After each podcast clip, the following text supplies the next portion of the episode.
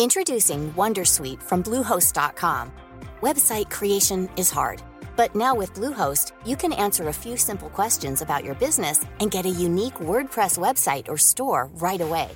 From there, you can customize your design, colors, and content. And Bluehost automatically helps you get found in search engines like Google and Bing. From step-by-step guidance to suggested plugins, Bluehost makes WordPress wonderful for everyone. Go to bluehost.com/wondersuite.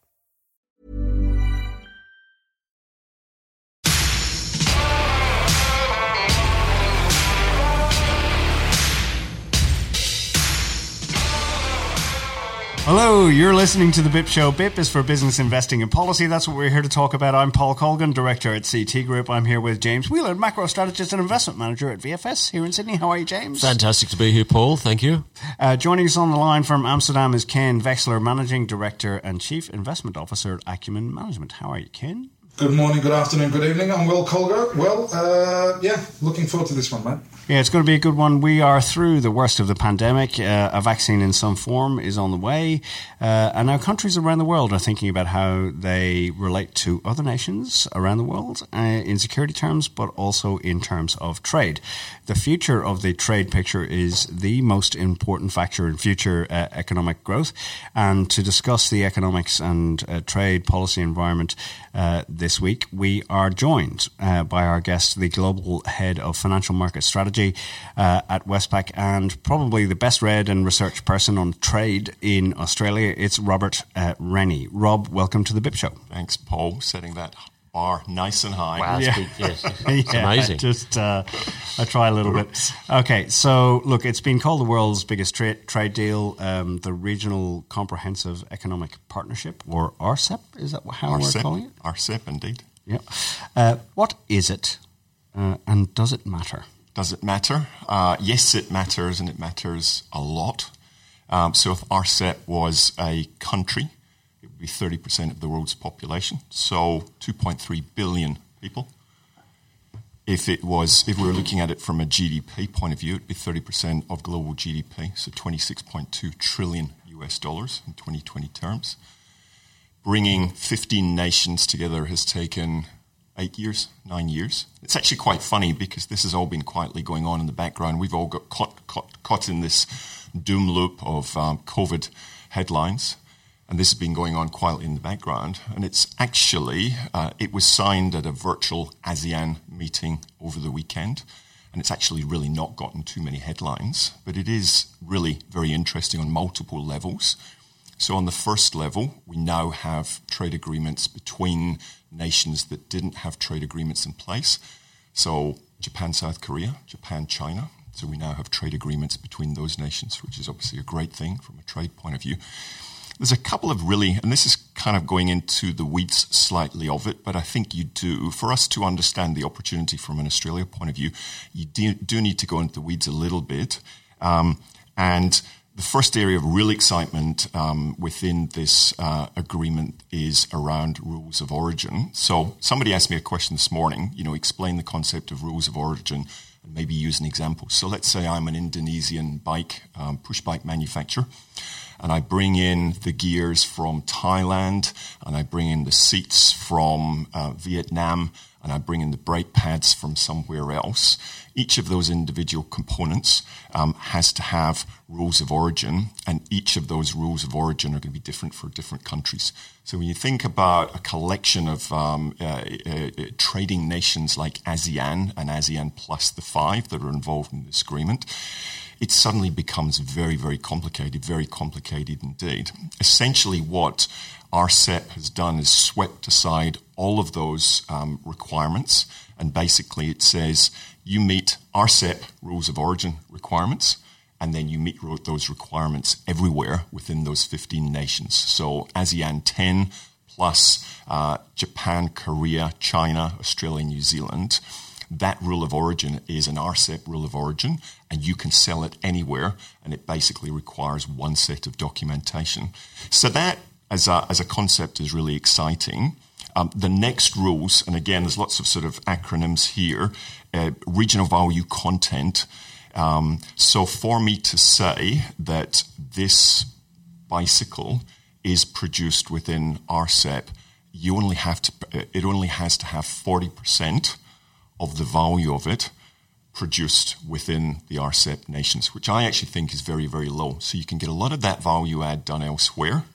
Only 40% if it's done within RCEP nations.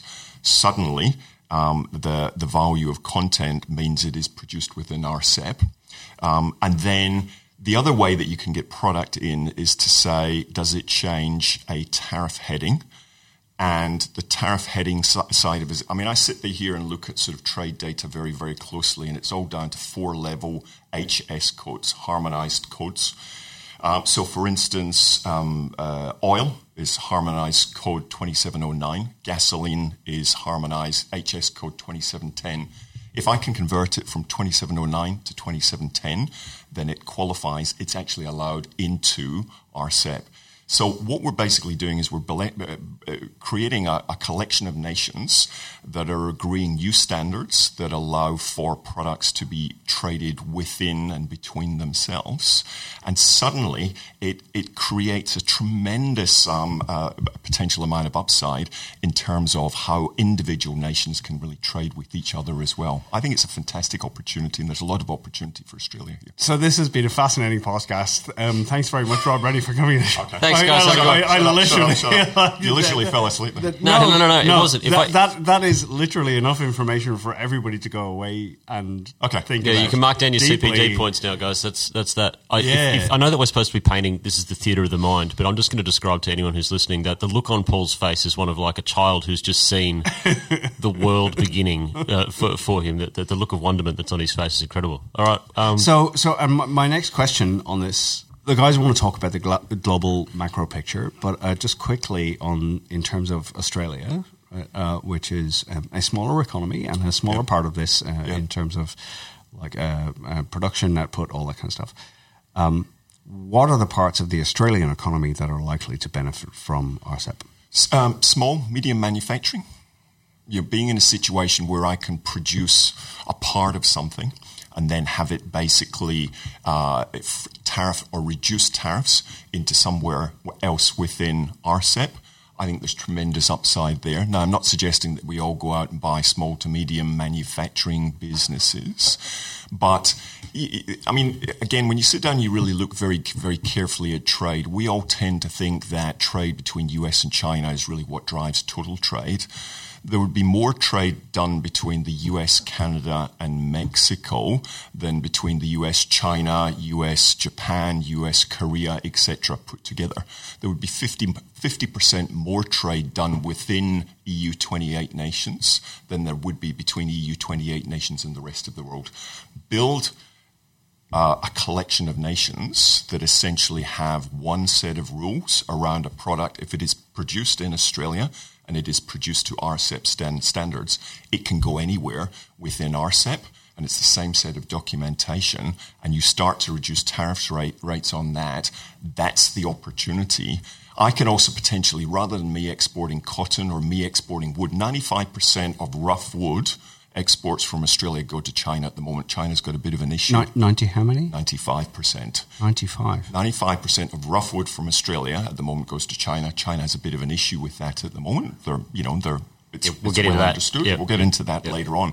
If I process that, if I can change the HS code, and I'm not getting into the real details around wood HS codes and what I need to do to it, but if I can change that to somewhere something else, I can then uh, sell that within Asia elsewhere as a semi-developed product mm. rather than rough wood, change the HS code, get it into RCEP in the future. To me, there's a tremendous opportunity. Yeah. And I think it, it, what it does do is it means rather than being beholden to one country, suddenly we're beholden to the whole of RCEP, those 15 nations. So, so my, my reading on this is that what it does is it actually incentivizes the thing that a lot of people are looking for, which is that you create more – uh, industry uh, based off the primary Correct. material. That's Correct. you know, so that you're not just like uh, with uh, trees, for example, Correct. selling them or iron ore. Absolutely, you're just not shipping it directly, but you're adding some value.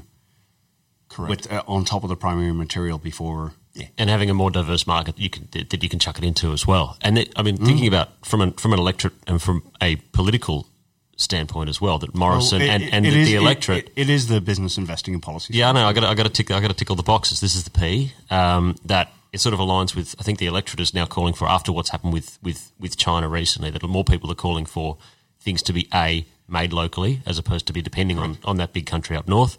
And the other one is to be able to have more places to sell into, so that we're not so dependent on China. This aligns really well with it. It does. The opportunity is is, is, is amazing. No, I mean, it's, you know, you've got to put a caveat on, on this. It's going to take years. And to be perfectly honest, I went on the DFAT website this morning just to have a look at the detail here. The, there's three and a half thousand pages of regulations uh, for Korea alone Oh, around tariffs. All right. So you're going to have to have a PhD in tariff. Um, And a lot of time. and an awful lot of time, and DFAT should play a big role on this. And and th- none of these none of these things are going to change in in a couple of years. So we can talk about the benefits here, but to me, building a club. I mean, to me, RCEP uh, as a group, it suddenly becomes a club that we can trade f- semi-finished product within, and as long as you meet that rule of origin. Um, whatever that rule of origin requirement is, the opportunity is tremendous. I'm just I'm just going to jump in quickly, Uh, Rob. I understand everything you've said, and, and it all makes perfect sense theoretically and on paper. And as and as you've i- i- very aptly pointed out, all of this is going to take a number of years.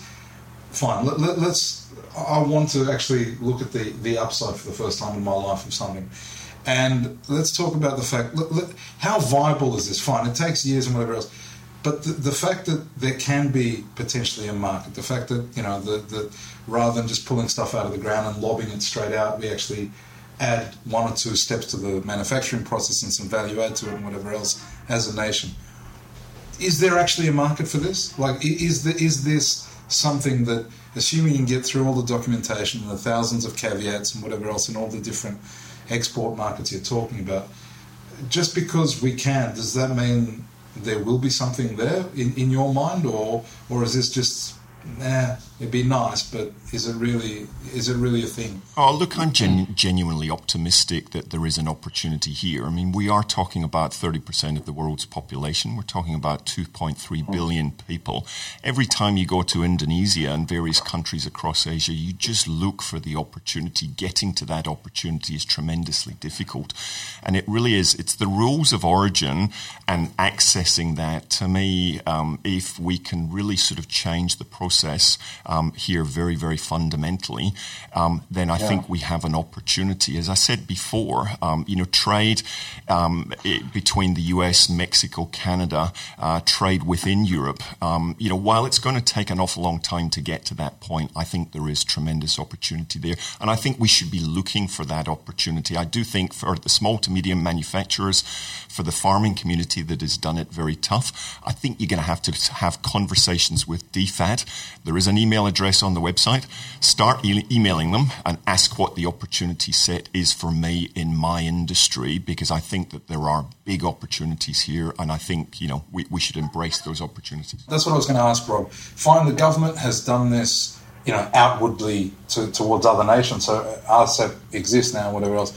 Uh, it's it's now surely on the government to internalise that and incentivise local, you know, via DFAT or whatever, local manufacturers, producers, and the like, to get involved. I mean, you know, are they are they on top of that at the Oh, moment? or yes, is it- yeah, I, I would absolutely say so. To me, you know, uh, if there are any small to medium sized manufacturers that are listening to this podcast, and hopefully there are some, get onto the website. There is a uh, there is an email address. In fact, there's a telephone number, and there's an individual that is named within DFAT that whose presumably sole job is to look at that. The other thing that, that, that exists here is there is a secretariat that exists behind RCEP. So this is a body that exists.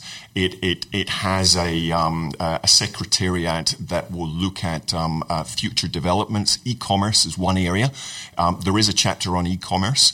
Um, and let's face it, we need chapters, we need trade agreements that look at um, uh, e-commerce. We need chapters that look at services, etc. So I think it's not just manufacturing; it's services, it's e-commerce as well. Again, I think that there's a there's a lot of opportunity. This will help us sort of segue into more of a talk about uh, about China specifically. But it, it, everyone's main concern with it was that India wasn't it wasn't and isn't a part of this, which makes China the main player on it. So, Yep. do you want to wheel us through the concerns on that? So- Yeah, look, um, you know, is this driven? Look, is there a chapter on state owned enterprise funding? No, there's not. Uh, surprisingly enough, given that China has played a significant role in putting this together, that simply does not exist.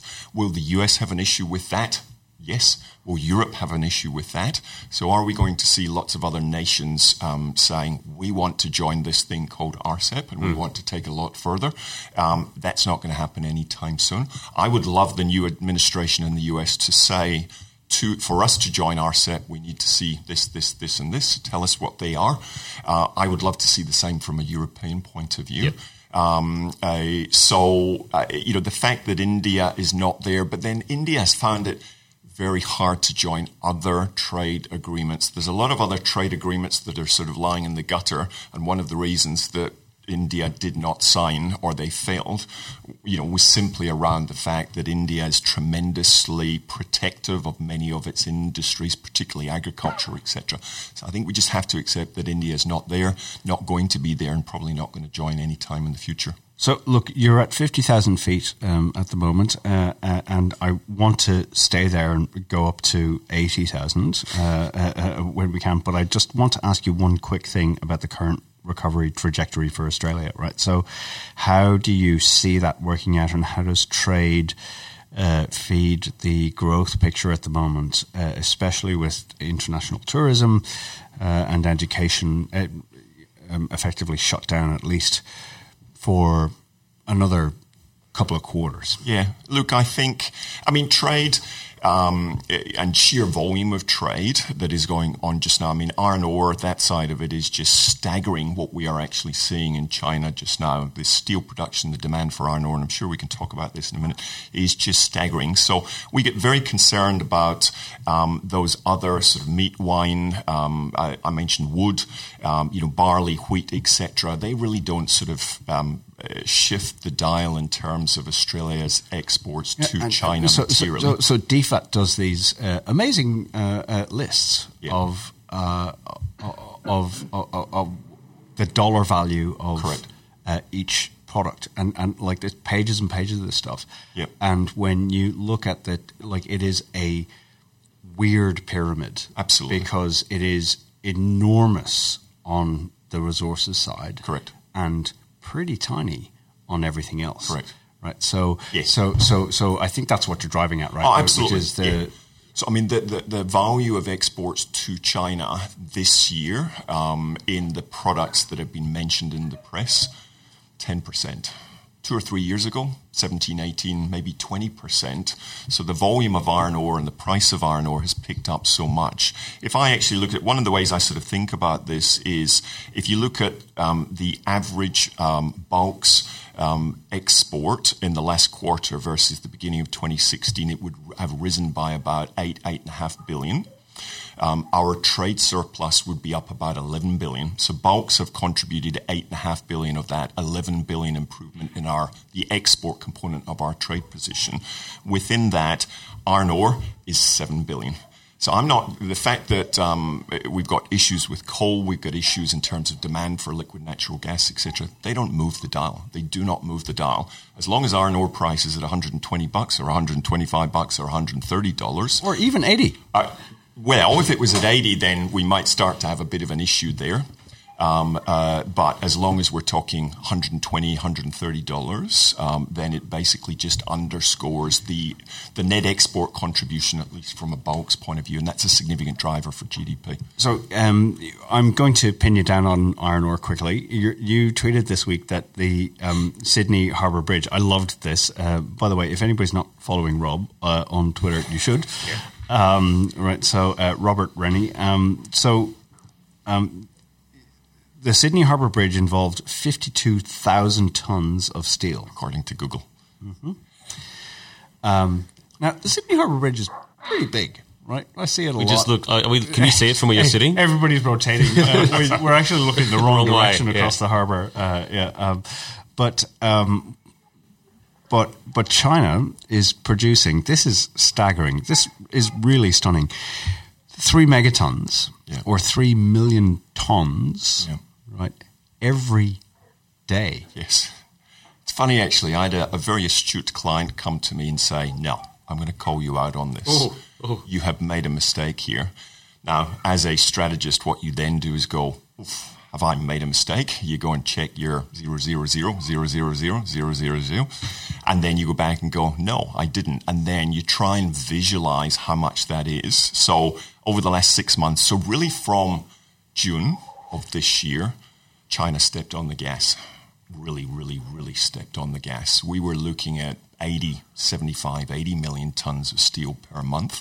And then suddenly it became 90, 95 million tons of um, steel per month. What are they doing with it all? Well, uh, so listen, mean, your point on the Sydney Harbour Bridge, um, 58, so that um, 3 million tonnes per day is 58 harbour bridges per day, the equivalent to the 58 harbour bridges of steel, 2.4 per hour or one every 25 minutes. Look out the window. A new harbour bridge has been, how, how long have we been sitting here for? 20 minutes? Yeah. The equivalent of another harbour bridge of steel has been Has produced been in China forged. has been forged in China. What are they doing with it? Infrastructure, construction. Now remember, f- 40, 50% of steel produced in China ends up in, in, in physical steel, in, in um, you know, property, um, uh, infrastructure, etc. 20, 30% is in finished goods, etc. So there's a lot of caveats around it. It's not as if they are physically building a new harbour bridge every, every 25 minutes. That, that steel is then being used used elsewhere. But we're seeing an incredible infrastructure boom, and I think it's un- mis- it's it's almost misunderstood within the market. China is importing more iron ore every single month, has done for the last five or six months than than Australia and Brazil put together has been producing. What happens if you buy every single ton of iron ore that is available in the market on a on from your regular suppliers? The answer is the price goes up, and you've got to find other suppliers because clearly Australia is not going to supply all of its iron ore to China. We have other contracts in place. Brazil is the same. The price goes up. So, and then this brings us back to, uh, and I know you track this stuff uh, incredibly carefully. Um, uh, we've talked about this before. Uh, when I interviewed you many, many years ago about your model for um, like uh, figuring out uh, output of um, Australian uh, mines Yeah. um, by monitoring uh, shipping volumes out of Port Hedland, uh, effectively. Um, but uh, ultimately, they are uh, what we've looked at is um, a huge surge in buying, Yep. and that leads to inventories. Yes. which is something that you watch, and also anybody who's in the commodities market uh, watches very closely as well, and it can, it can affect, for example, the Fortescue um, Metals Group share price. Um, Absolutely. uh, uh, uh, uh, in a big way. Yeah. So, where are inventories at the moment in terms of like stocking this iron Yeah. ore um, at, at Chinese ports? Yeah, I mean, anyone that looks at oil markets or any other markets would sit there and say, um, uh, uh, you know, where is inventory compared with its norm for this time of year? So if I'm sitting in the crude market, I've got to understand for this week or this month of the year, where is inventory versus the average for this period? Because things happen in terms of de- uh, demand and supply.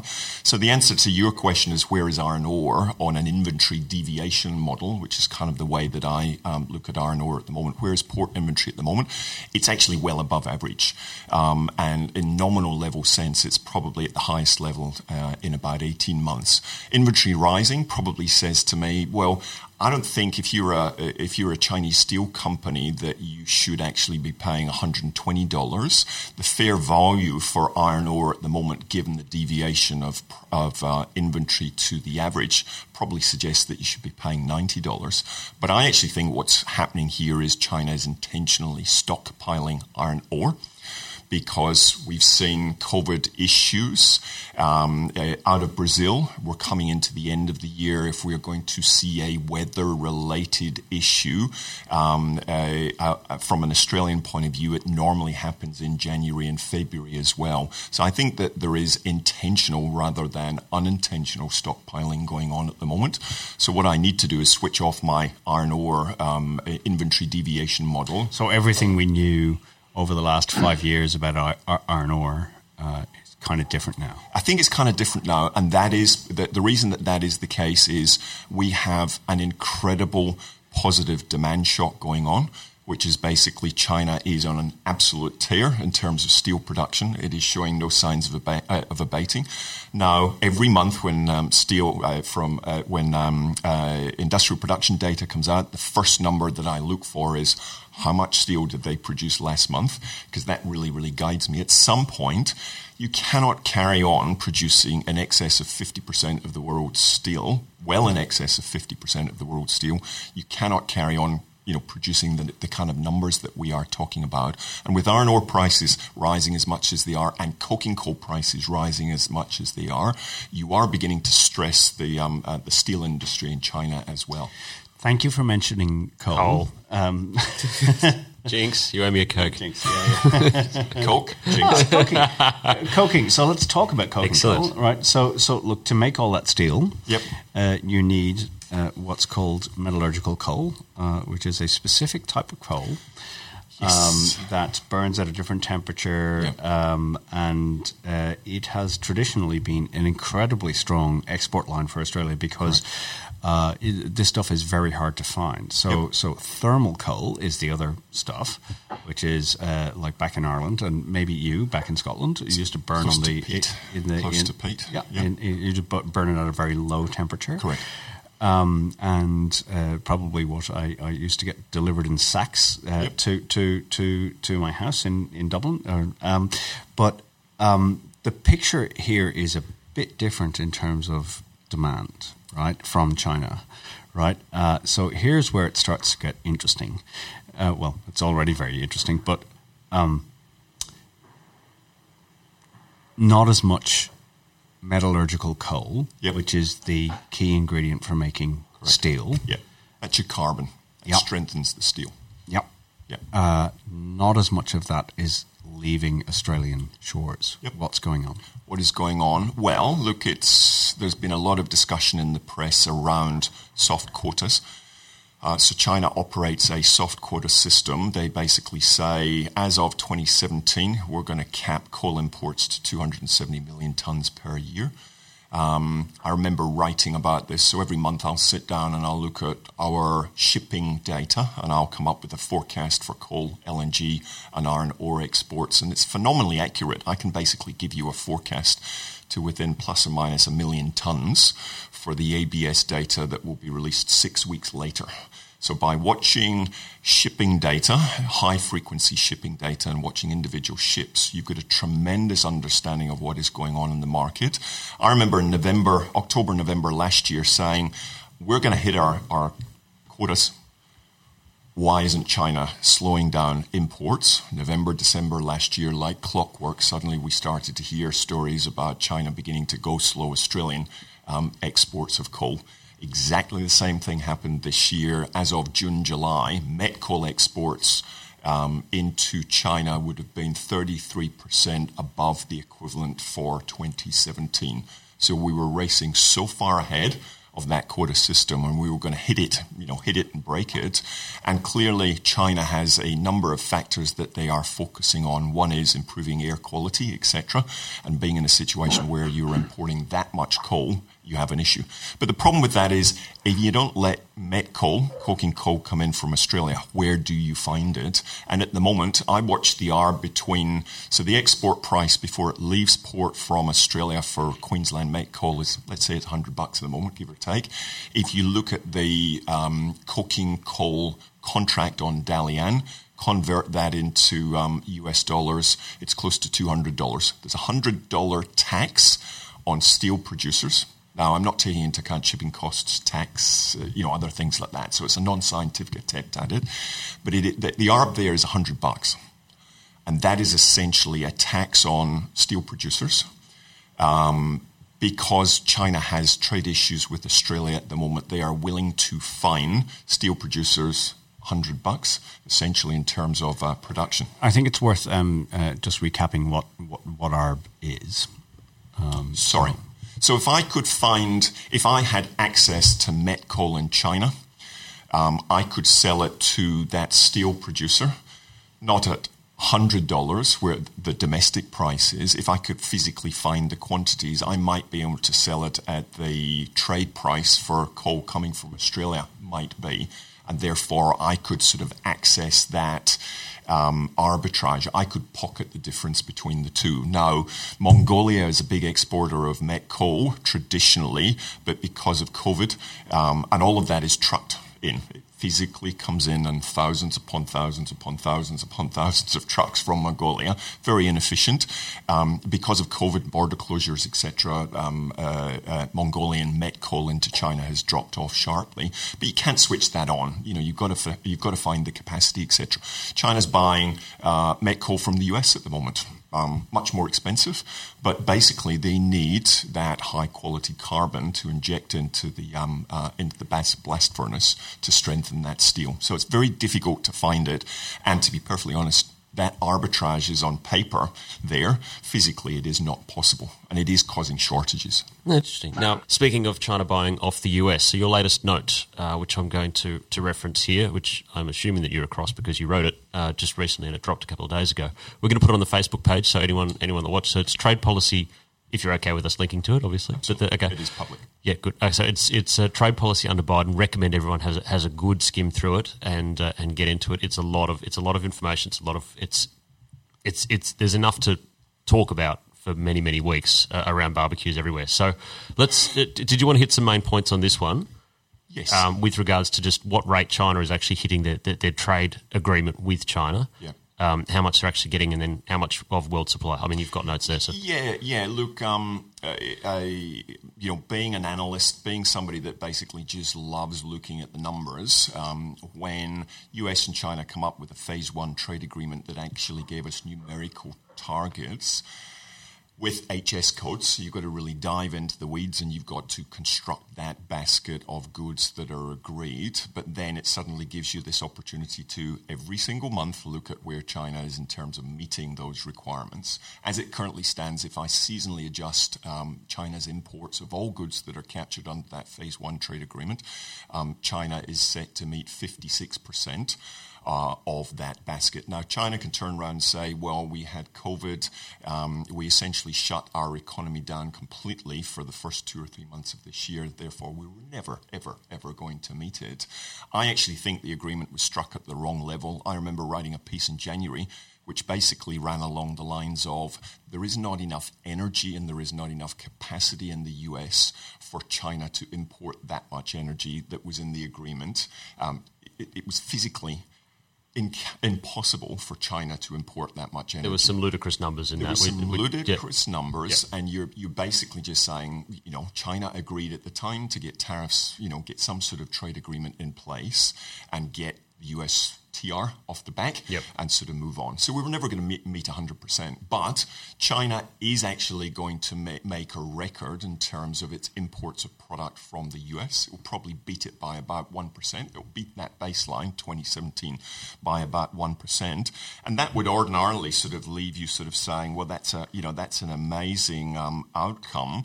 But if you actually say China's, so if I reconstruct that basket of goods, um, along the same lines from the rest of the world and ask the question if China had struck that agreement with the rest of the world, exactly the same agreement with the rest of the world, then what would their imports be um, uh, versus the rest of the world? The answer is 20%. Yeah. So China has been on an absolute tear in terms of importing a lot of those products just not from the US. So you've got to, i am looking sort of uh, just towards the top of this one. So Chinese rest of world imports well above 2017 levels, yep. but from US well below. So it's 15% below Correct. levels in 2017 yep.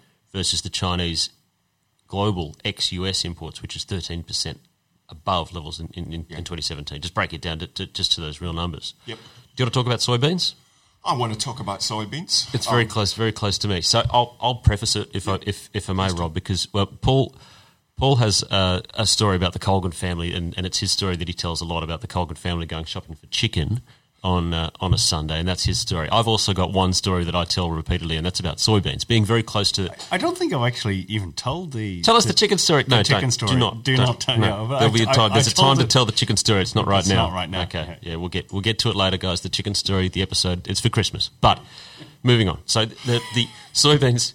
So soybeans is obviously very close to, to, to, China. And if you understand the way that China works, if I may, Rob, sorry, just to, yeah, just to cut in. So um, the way that the way that China works is that is that because it's moved from being uh, the, the, agrarian culture, agrarian culture, and and and that that farming culture to, you know, that, that they had the revolution, the you know the Communist Party took over, and then they've managed to elevate the people to being a, a, a modern future sort of company, uh, country, company. Yeah, there you go. That was pretty close to it anyway. But the um, and the big signpost for that, uh, that, that, that's always been a messaging for whether it's been successful or not, has been um, for me and for many people in China has been pork yes. and how often you eat pork. And yep. th- there was obviously so a lot of people who the older generations, grandpa, he would they'd, they'd only have a pork meal maybe once or twice a year because that's how long it takes to fatten up a pig, and that's how long it takes to, you know, well, that's how long it takes to fatten up a pig.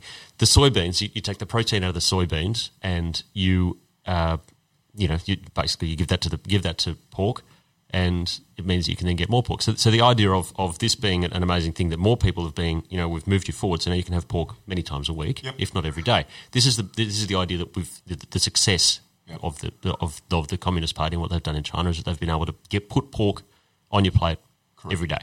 So soybeans are so important to Correct. that. And when the trade deal kicked in, the big the big thing that happened is that if people couldn't get pork on their plate every day or once a week, then it would be a big failure for the Chinese. So let's run through the soybean situation. And I'm just going to let you have uh, have at it because you've got notes there on soybeans. Yeah, yeah. Look, I, I, mean, you're right. I mean, this is all down to protein. You urbanize, you want protein. Yep. Yeah, you know, once you start having, once you get more money in your pocket, you want that pork. I mean, that's that's the, the, the driver here. Um, so it's an enormously lucrative market for the um, the U.S. Um, so those farming states. Um, and obviously, those farming states are very important from a political point of view. Um, the trade war that we had between the um, uh, the U.S. and China clearly caught uh, the a, the soybean uh, market on the hop. Um, uh, you know, traditionally, we, we've basically seen a situation um, uh, where um, in 2017, China would have imported about 28% of its um, uh, uh, soybeans from the US, and then we started slapping tariffs on each other and the effective tariff rate that um, the US has put on China and China has put on the US has basically, while it's dropped very, very slightly, um, you're back to pre WTO levels. So those tariffs have remained in place. Yep. And we've said to China, you've got to import um, significant amounts of agricultural product, um, a, a, you know, so that we've got agreements in place around that, but you've left those tariffs in place. So what China is basically basically said is, yeah, look, we'll buy some more um, uh, soybeans from the US, but we're going to go to other markets um, such as Brazil. I mean, let's face it, soybeans can be imported from elsewhere. Yeah. I mean, this has decimated the farming community, and essentially, um, uh, we've seen fiscal support for the farming community in the US as a result of this. But being in a situation where you try and force numerical targets on China in terms of importing things like soybeans, you've still got the tariff in place. To me, you're destroying jobs, um, you're destroying trade routes, and, and, and ultimately, you're making things more expensive in the US. Yeah, so the, the, the, actual numbers of the soybeans we've got here. So I've got your note here. As of the year to September 17, China imported 20% of its beans. Yep from the States for the year to September 2020, that share dropped to just 14%. Yep. And Brazil has been the clear winner. So over, over, that over that period, Brazil's so share. Yeah, we've gone. Brazil's gone from sixty to seventy-five percent of that market. Yeah, I remember the FT at the time when it all sort of broke. The FT was talking about that potentially, and this is a classic, classic play that could have could have happened at the time.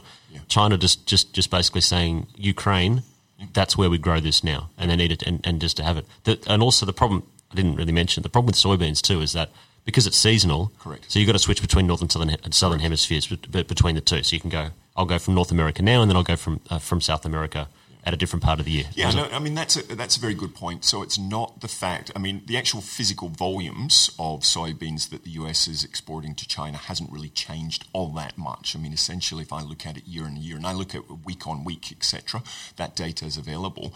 But it's just that um, uh, Chinese imports from elsewhere, from Brazil, have absolutely exploded. And the issue really comes down to it's the tariff. Yep. And this is one thing, you know, the new administration in the US make trade boring again, which is the uh, the title of um, that piece. Please make it very very boring.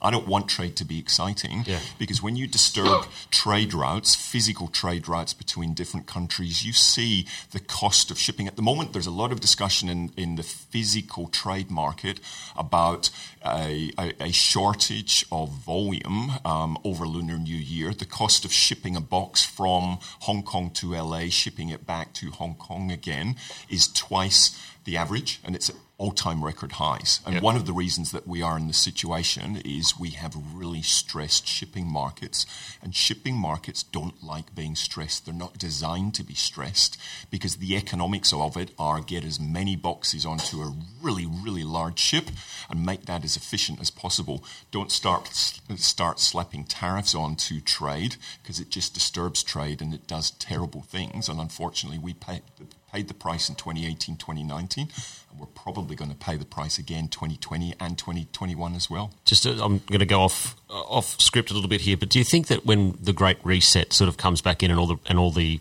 you know all the routes do start to open back up, do you, do, you think it'll make it a more efficient and organised sort of area? Because it, as you learn, we all sort of learned a lot about how how, how global sort of trade works and that back and forth with regards to, to, to the to the flow of supply back and forth, and just how slapped together it is. That I've my one of the the offcuts of something that I make can actually be sold over in Ohio, and so I've got a truck going over there, and then the truck going over there because it's going there means that I can take it back, and, and it's just realise just how slapped together it is.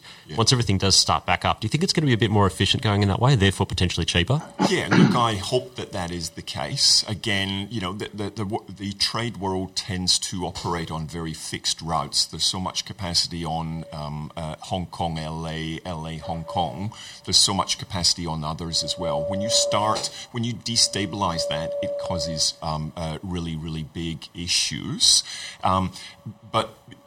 the, big issue at the moment is the U.S. I mean, let's face it, we do not know the uh, uh, who or what uh, will lead trade, um, economics, defense, security, etc. Under the new U.S. administration, we're not going to know for some time.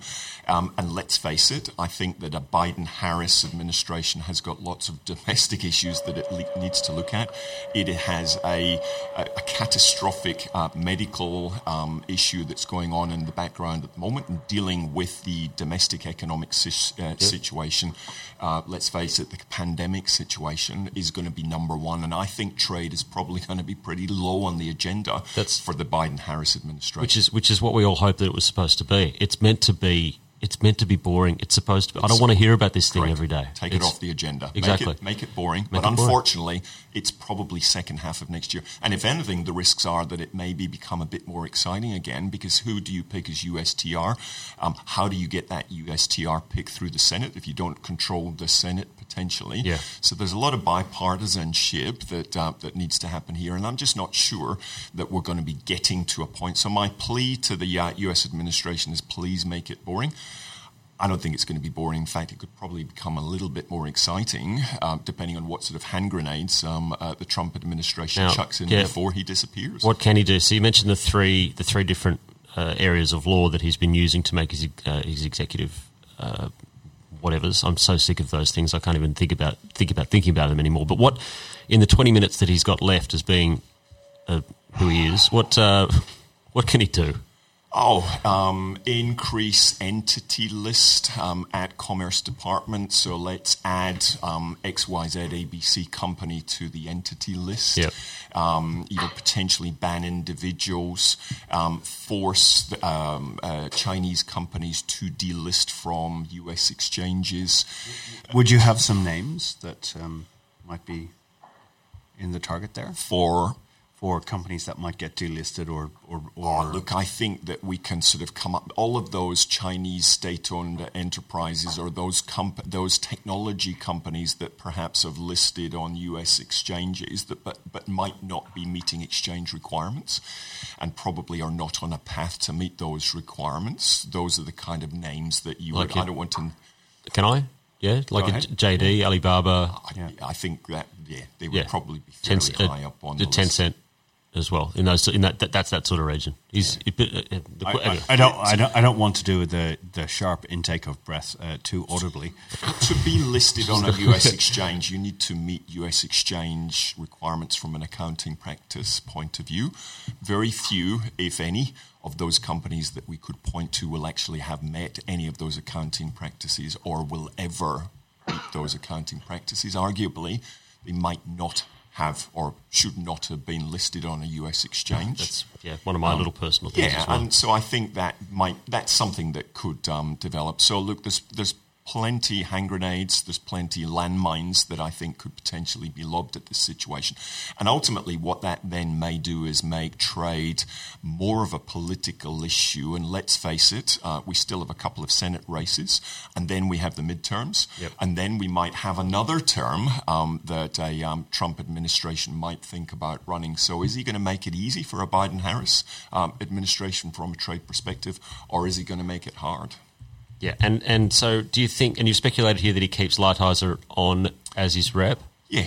over there. I think. I do you think he did an okay job, or has done an okay job so far? Look, I take issue with the way that the job has been done. I think a lot of the legislation, you know, Section 232 of the um, Trade Act of 74, uh, of, of 60, um, uh, 62, uh, Section 301 of the Trade Act of 74, those, legis- those pieces of legislation were never meant for what we have done here.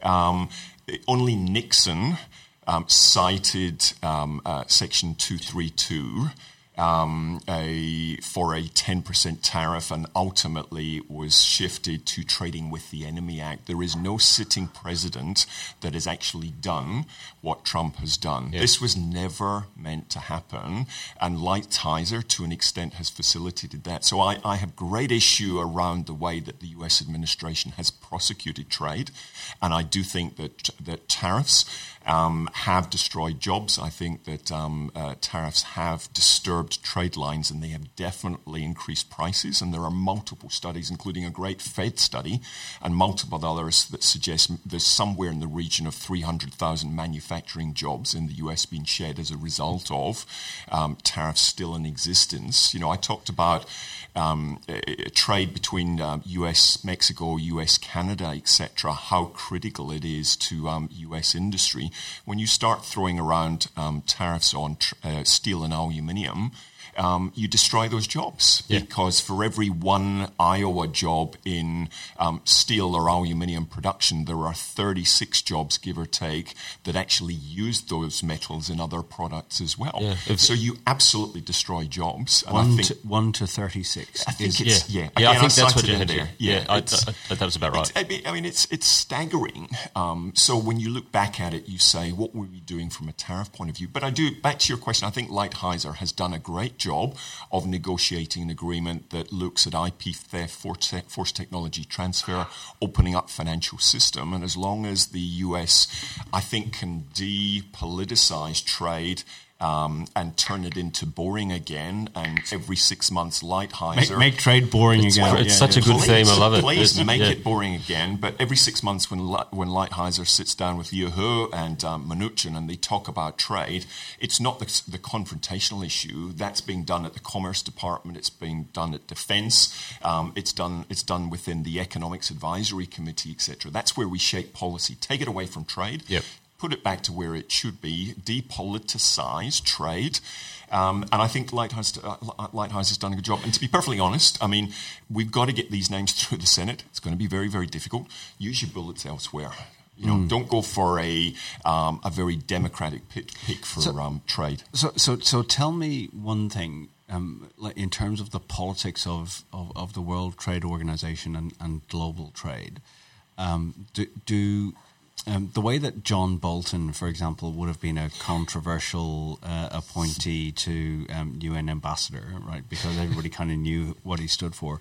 Um, what about Lighthizer? Like, uh, is there the same kind of politics that apply uh, in in in those circles? Like, do, are there like hawks or doves Oh, in in in absolutely. yeah? Yeah, So yeah. and, and nationalist hawks or, or Definitely. or like trade regulation hawks. Ha- Talk to me about it. Like, Yeah, it- yeah. Look, I remember reading a piece. So um, Lighthizer, uh, when he was working for a very large New York um, firm that looks at M and A, um, trade, etc., he was a partner in that firm. He wrote a piece in 2020, which basically was, um, you know, 10 years of China within the WTO.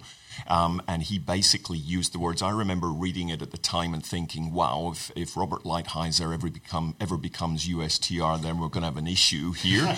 and then in 2017, um, when Trump said, "I name Robert Lighthizer," you know, you started to realize what potentially was going on here. And he basically, and I, I quoted a piece in the uh, in the piece that we're talking about, but he used the words that we should be imaginative, much more imaginative, much more aggressive in terms of how we deal with China within the WTO. Because to be perfectly honest, China delivered a lot. Uh, uh, China uh, promised a lot, and everyone promised a, lot about um, China's extension into the uh, WTO, but it really hasn't delivered anywhere close. Um, uh, what it promised. So we're going to be much more imaginative. And, and, and again, he did actually in that piece suggest that the benefits of tariffs to the US economy would be significantly offset by the costs because China was going to be, a, a, you know, uh, just because of the relative flows between the US and China, ultimately it would be China that would lose out there. Um, so yes, there are hawks and there are doves within trade, and they are you know very very significant um, uh, drivers ultimately for uh, for trade policy. So okay, okay. So, and I would strongly recommend again, everyone, please have a good look at that note. Um, it's on the Facebook page, and I'll be Uh, uh, Westpac IQ is the Westpac IQ. subscription service, uh, and it is a It's free to fantastic. So yeah, it's- yeah, it's, free it's to a heck of a thing. It's wonderful. So now, can we take it back to more local issues and just try and tie it all together? So, if, if this is the thing that I've always been asked, and I've, I've been asked this a lot um, when I do my little bits and pieces, and I, and and even today with the with the and it, that that was a pretty pretty strongly worded. That's a threat. That's a threat. Oh, the, this, Chi- the um, Chinese this- situation. this if, you, if, if you make an enemy of us, then you've got an enemy. That that, Yeah, that yeah. that's pretty heavy stuff, right? So so you've got try it all together. Well, a, uh, but also as a taxi driver once uh, f- famously said to me, which I will never forget: um, "Don't look at what people say; look at what they do." yeah. Well, so So, Um, now now we've got this. So we've got okay. so they're still buying the iron ore. They're, still, buying, buying a whole bunch of stuff. So, yeah. So if, if, if we do, and I, I don't know what the strategy is for China at the moment. So this maybe we might be able to shed a bit of light on it. Maybe at least then I'd have a better answer for the for the for the media bits that I do when people say what's China's play here, and I and I honestly just don't don't quite get it. You got a new president. You've got Belt and Road, which sort of seems to be on, on hold a bit because of the of the of the China's status in the world as being a little Yeah. bit detrimented because of the Yeah. because of the virus that that, that, that that looks. That's starting to, to dwindle a little bit now. You've got the RCEP deal. Are we calling it RCEP? RCEP. RCEP. Thank you. Are we calling it the RCEP deal? Trade war still going on. As I said, new president um, that, that's coming in, an old president that still hasn't gone yet. You've got Morrison, Yep. and I did say today that Morrison, in January, he said, I don't hold a hose with the bushfires, and he went away and then he came back. a bit controversial. You've got the state governments are responsible for handling the COVID, and he sort of stepped away from that. This is now his time. Yep. This is his test. I still say that this is his test, potentially the biggest test of, of his term, potentially of his career. This is what should should define him. Yep. What what do you think? What, what, have you got any light to shed on it? What what China's doing? What their end game is on this one? Yeah, look, I mean, uh, part of this, I think, is the geopolitics of uh, trade, and it's and maybe there's an element of hegemony going on here. Um, you know, let's face it, that uh, America First policy that um, uh, that Trump has prosecuted arguably has left something of a vacuum in this region. Um, and within that, we've seen the rise of China and the sort of, you know, the, the, the wolf warrior sort of policies. You know, we've definitely seen um, uh, more aggressive policy, I think it would be fair to say, in terms of how China sort of expresses it. I think that vacuum, and this is where um, Biden-Harris administration, I think, is going to be interesting. Um, you know, Trump basically dumbed down and significantly remo- removed support for WTO. Um, And essentially, the WTO is sitting here floundering. Even the new um, director general um, role, the um, Robert Lighthizer, basically said, "No, we don't support the consensus pick for the new director general." So they basically got to sit there with no new head um, until we get through this electoral process in um, uh, in the US. So the WTO has been significantly neutered, and we've gone from this liberal rules-based trading system that we all embrace to one off where the US is using its own domestic laws um, uh, to prosecute a trade war, and these are laws that should never really um, uh, have been used to prosecute uh, prosecute a trade war in the way that they have done so. So I think you know Australia sort of living in this position where there is a vacuum. The US has moved out of trade; they've become very insular. I think, unfortunately, we've seen a significant hardening in terms of uh, China's trade relationships with individual countries, and we've tried to sort of stick to the idea um, uh, of a very sort of consistent um, sort of strategic patience and consistency you know, imports from China matter for us. Chinese imports from Australia matter for China as well. We'll, we'll work together. But we've seen some fairly significant hardening of um, policy. I mean, I remember um, the tightening in um, FIRB regulations yeah. that we saw in terms of investment in um, uh, 2015. Huge property deal to yeah, fell through yeah, today exactly. as well. As, yeah, Correct. Um, uh, you know, there was the foreign interference legislation that came in in 2017, 2018. There was the decision to ban Huawei. Yeah. Um, uh, you know, Australia was out there. The US, uh, UK's position on Huawei was, we'll get our spies to work with Huawei, and it'll be okay. You know, ultimately that position was reversed. We basically said no, we're going to exclude um, uh, China from Huawei. Um, that was a big decision, and obviously we've got national security tests that are being developed this year in terms of foreign investment. So I think we've probably seen a hardening in terms of relations on both sides. Not wanting to get too much into the uh, uh, the politics of it, and it's hard to see where that stops. And uh, and uh, like I do think it's very significant that the treasurer was, uh, you know, on the front page of the national broadsheet you know, this morning saying, um, you know, um, we're ready to work with China. Yeah. So, um, uh, Ken, I want to ask Ken. Uh, uh famously, you, have got this, uh, you know, thesis at the moment for, for, for 2020, and it goes back all the way to the to the first show we did, which is that this idea that kind of nothing in terms of like political intervention uh, or central bank intervention, it just kind of all none of it matters, and that this is basically a punting market. Now. Um, two things. I want to get to some reader questions in a second, no. but I, I, I, I, definitely also then want to uh, want to hear Ken whether like this after this fascinating and highly detailed conversation uh, with uh, with Rob. Get, get, no, get, no, a, get, a, moron's point of view. no, fair enough. yeah. someone someone tap Ken on the yeah, shoulder. Yeah, Kenny, yeah, yeah. So do you still think it's take your brain out and trade?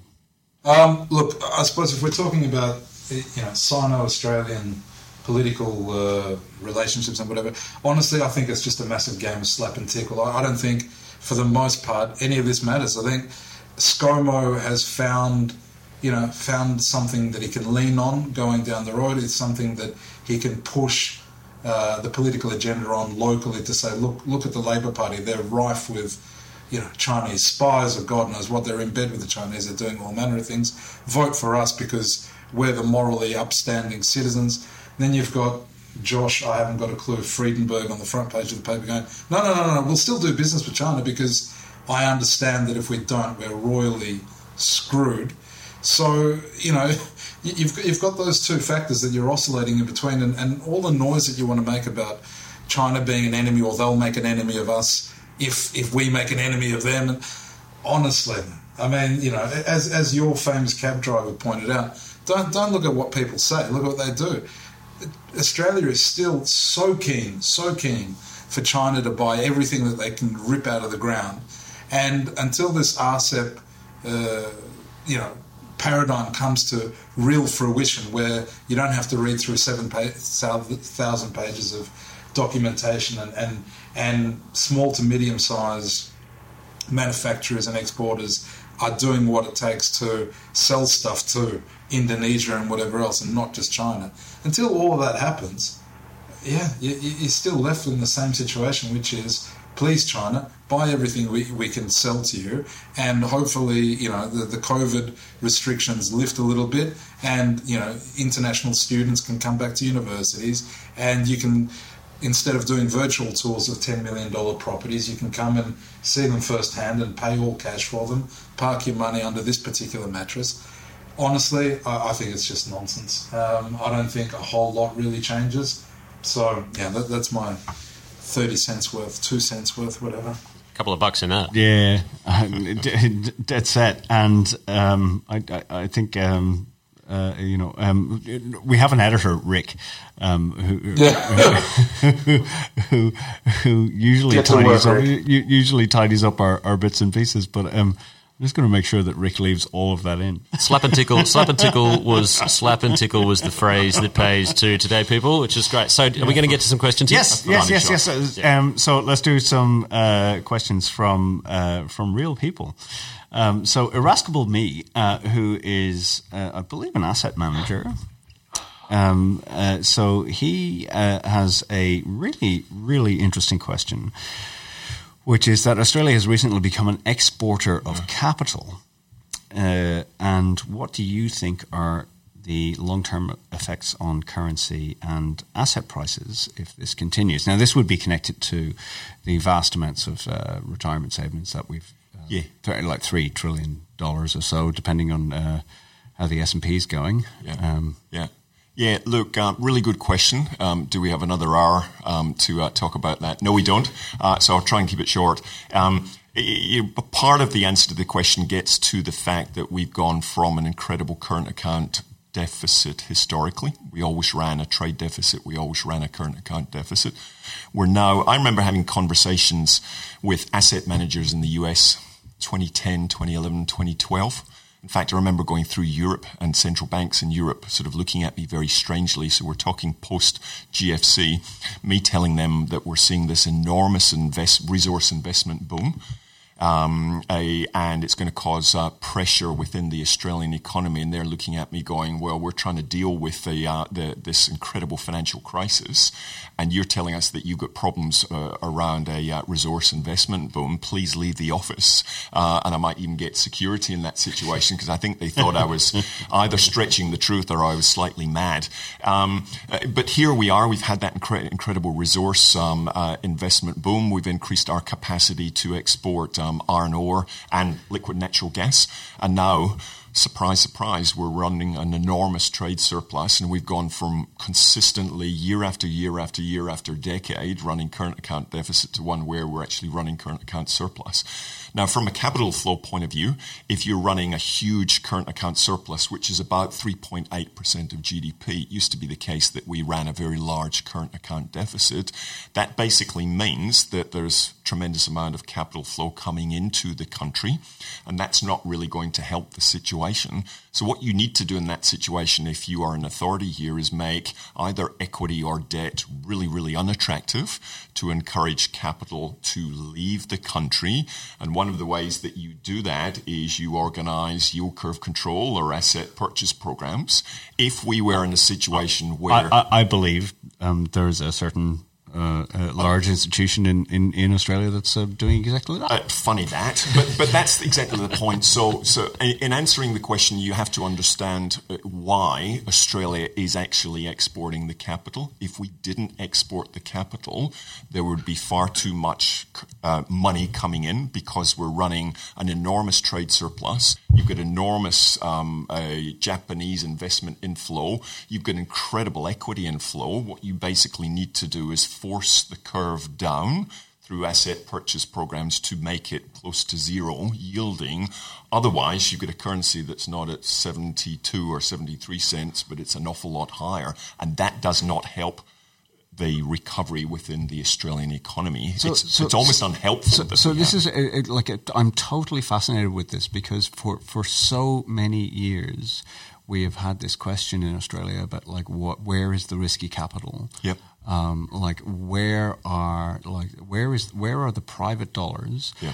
that are just you know building a giant plant for X or you know like for for um, so, so, so the government's had to you know set up the space program for example right um, but where are the billions of dollars in private money that you need to fund that kind of thing like the, so the government does it um, because I think rightly sees an opportunity for Australia to be a leader in a, in an important sector.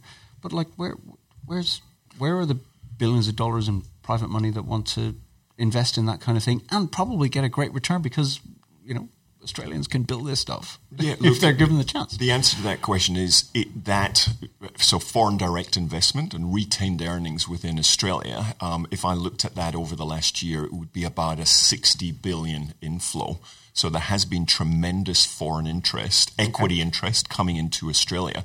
And that's where that, you know, the balance of payments needs to balance. If you run an enormous current account surplus, you basically have to export capital. Um, otherwise, the, um, uh, uh, the currency would appreciate and then we really would have an issue. Now, Westpac is forecasting 80 cents for the Australian dollar by the end of um, next year. Very Um, strong. very strong. That is on the basis of a weaker US dollar, and that's certainly a big part of that story. You look at the fiscal and monetary policy mix that we're uh, potentially looking at.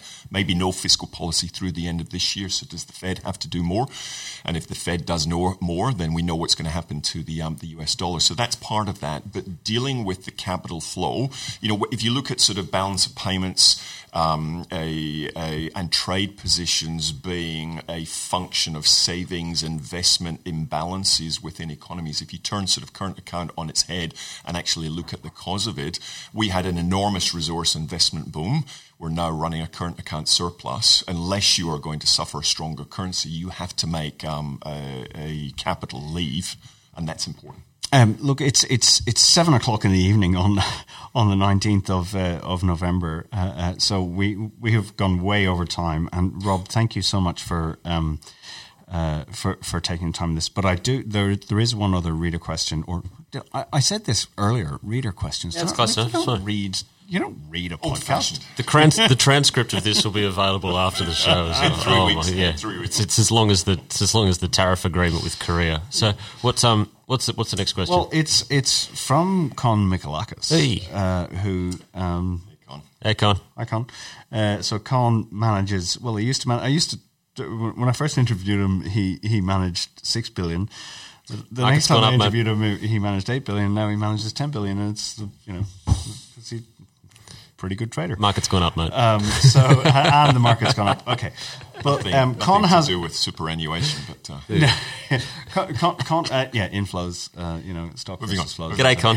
Hi, Ken. Uh, so, so, but he has a really good question, right? If if China and Australia are set for some kind of geopolitical stoush, um, how many cents?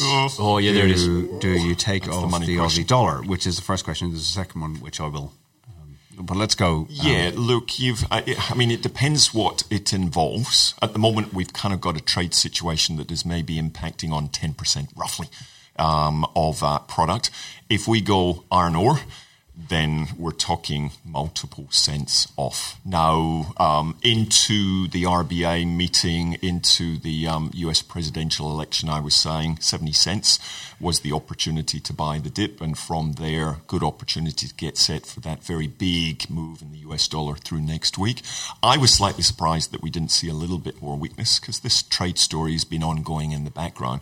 But if we go, you know, we've got met coal, we've got wine, we've got barley, we've got um, meat, beef, etc., are all, um, you know, in, in, in, in a state of flux as a result of it. And to the individual industries here, those export markets into China are absolutely enormous. I mentioned before, you know, unprocessed wood, 95% of that export market is China.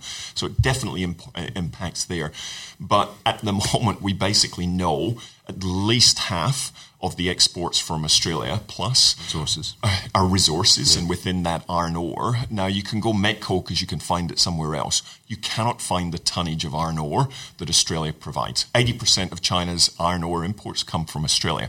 You're not going to find eighty percent anywhere else. Maybe Simandou and Guinea in 2030 might supply ten or twenty percent. Um, you know, those, those terrifying competitors. yeah, exactly. So, are you really going to switch off your steel industry because you do not have access to iron ore? No.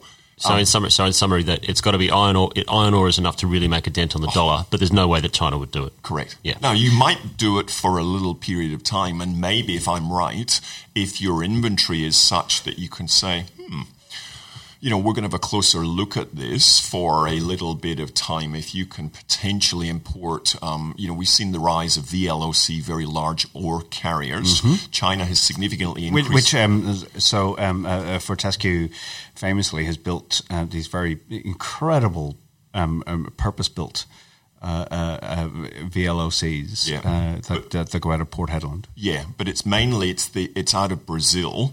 Um, so these things basically dump 400,000 um, tons rather than 200,000 tons. So if you can basically enormously increase the um, uh, the efficiency, you're kind of halving um, the the cost of uh, of transport. So it's almost as if you're shifting Brazil and China from an iron ore por- uh, point of view closer together. Those um, those vessels could potentially do the uh, Guinea route as well. Um, you know, depending on when that Simandou is this huge um, a, a potential mine development that starts to come on. I mean, it's essentially it's another Fortescue, you know, potentially coming into the market, but it's super super super high quality. It's sixty five percent iron ore, so incredible quality iron ore. But that's a sort of twenty five to twenty thirty. So there is no availability. South Africa sells a little bit. Um, uh, North Korea, Iran. You know, there's a number of other countries that can potentially uh, provide. India, uh, very low quality. Iran, Iran as a um, an iron ore. There is a little bit, etc. So there's, you know, kind of a, a- a rogue state gallery of uh, of potential supply, but it's low quality, and there is absolutely no way that you can supply that tonnage. So I love the question, Con. Um, you know, can it get really, really horrible? Maybe. Uh, big stretch of the ad- imagination here. Um, and if it is the case that we really question it, um, you know, it's a good couple of cents. Um, difficult to see where that lands, though. Um, so, the, um, Con's uh, second uh, question uh, is super interesting, which is Have we passed the peak of Chinese students studying in Australia? Great question. Now, I, I, I, I taught at Sydney University for a couple of years, uh, and um, the, the first year uh, was I probably had uh, 30 students, and I would say 10 were uh, from China. Uh, and then the second year I had 90 students. And I would say half of those or more uh, were from China, and and the marking issues were significant. So uh, this is I, I am not uh, saying anything that uh, will shock people who have followed um, uh, the, the the questions around third level education standards in uh, in Australian universities, uh, but uh, definitely there were there were a lot of issues that I had to confront around plagiarism. Uh, you know, I tell you a funny story. Um, part of my marking process uh, in that second year, when I had a lot of Chinese students, was to um, select uh, sentences out of the copy uh, that they'd put into their uh, essays Google it. uh, and put it into Google, and I would find Multiple hits. a lot of Yeah. it. Uh, they've, got and an they would- they've got a program that does that now. It's and great. they would have changed a, a couple of the words here and there. Yeah. Uh, and uh, of course, um, well, they're not here now. No, they're not. No. Some of them ended up with uh, master's degrees. Yeah. Will it ever come? Will, will they ever They, come they, back? they were disciplined. Yeah. Um, they were disciplined, but um, Something to do with masters. Yeah. Yeah. Um, so. Uh, but anyway, have, have, have we passed uh, peak, peak peak export education to China? I think there's a one-word answer to that question, and it's yes, absolutely. Um, you know, as I'll, as I'll China. take the other side. Oh, really? there he is. There we go.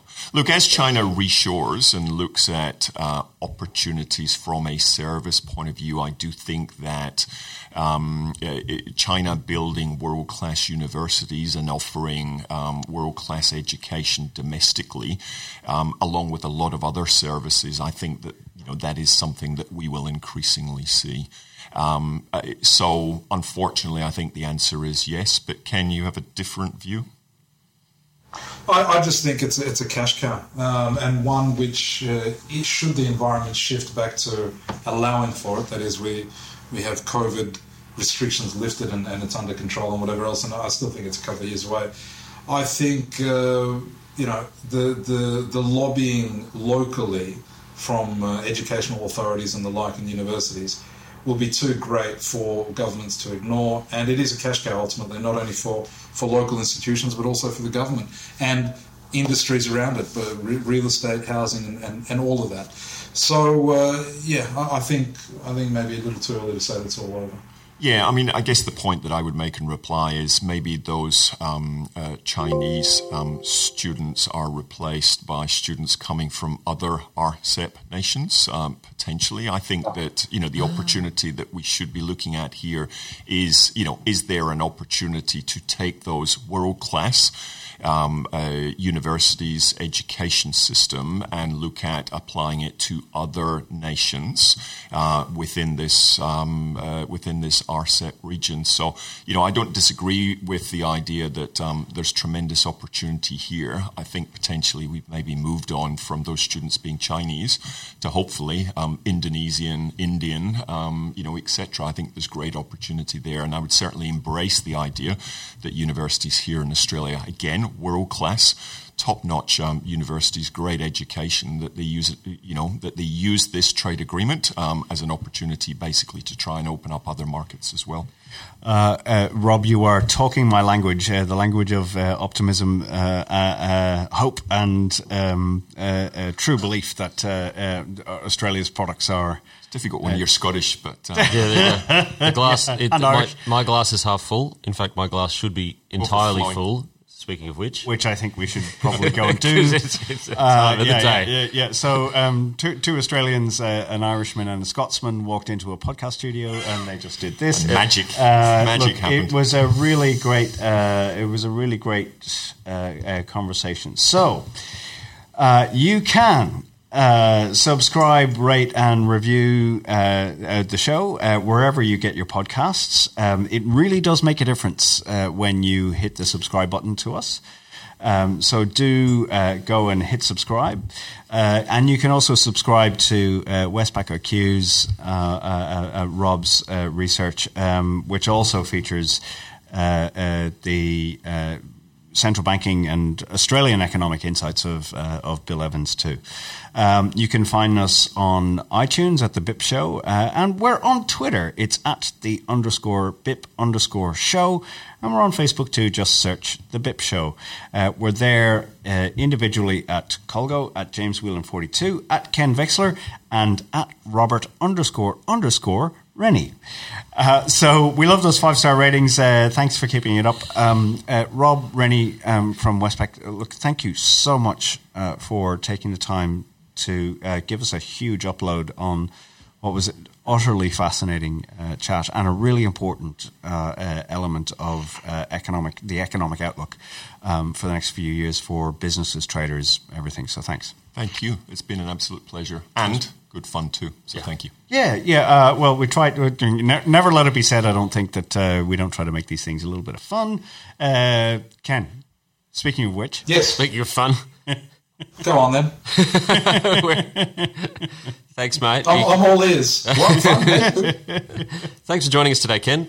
Anything to say? Yeah, no, it's been a pleasure. Th- thank you, thank you, and uh, thanks, Rob. No, it was good. Appreciate the chat, and uh, yeah, enjoyed that one. Yeah, yeah, it was really fantastic. James, thank you very much. Always great, mate. Uh, next week off for me, but uh, but back on the week after that.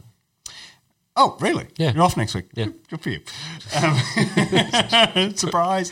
Um, okay, so the show is produced by Eamon Connolly and Rick Salter. We will catch you next time.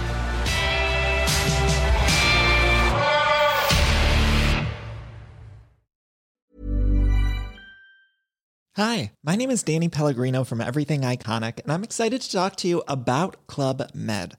Club Med operates beach and mountain resorts and is the best all inclusive getaway for families. They have Club Med Punta Cana, their flagship family resort, and many other options in Mexico, the Caribbean, and around the world.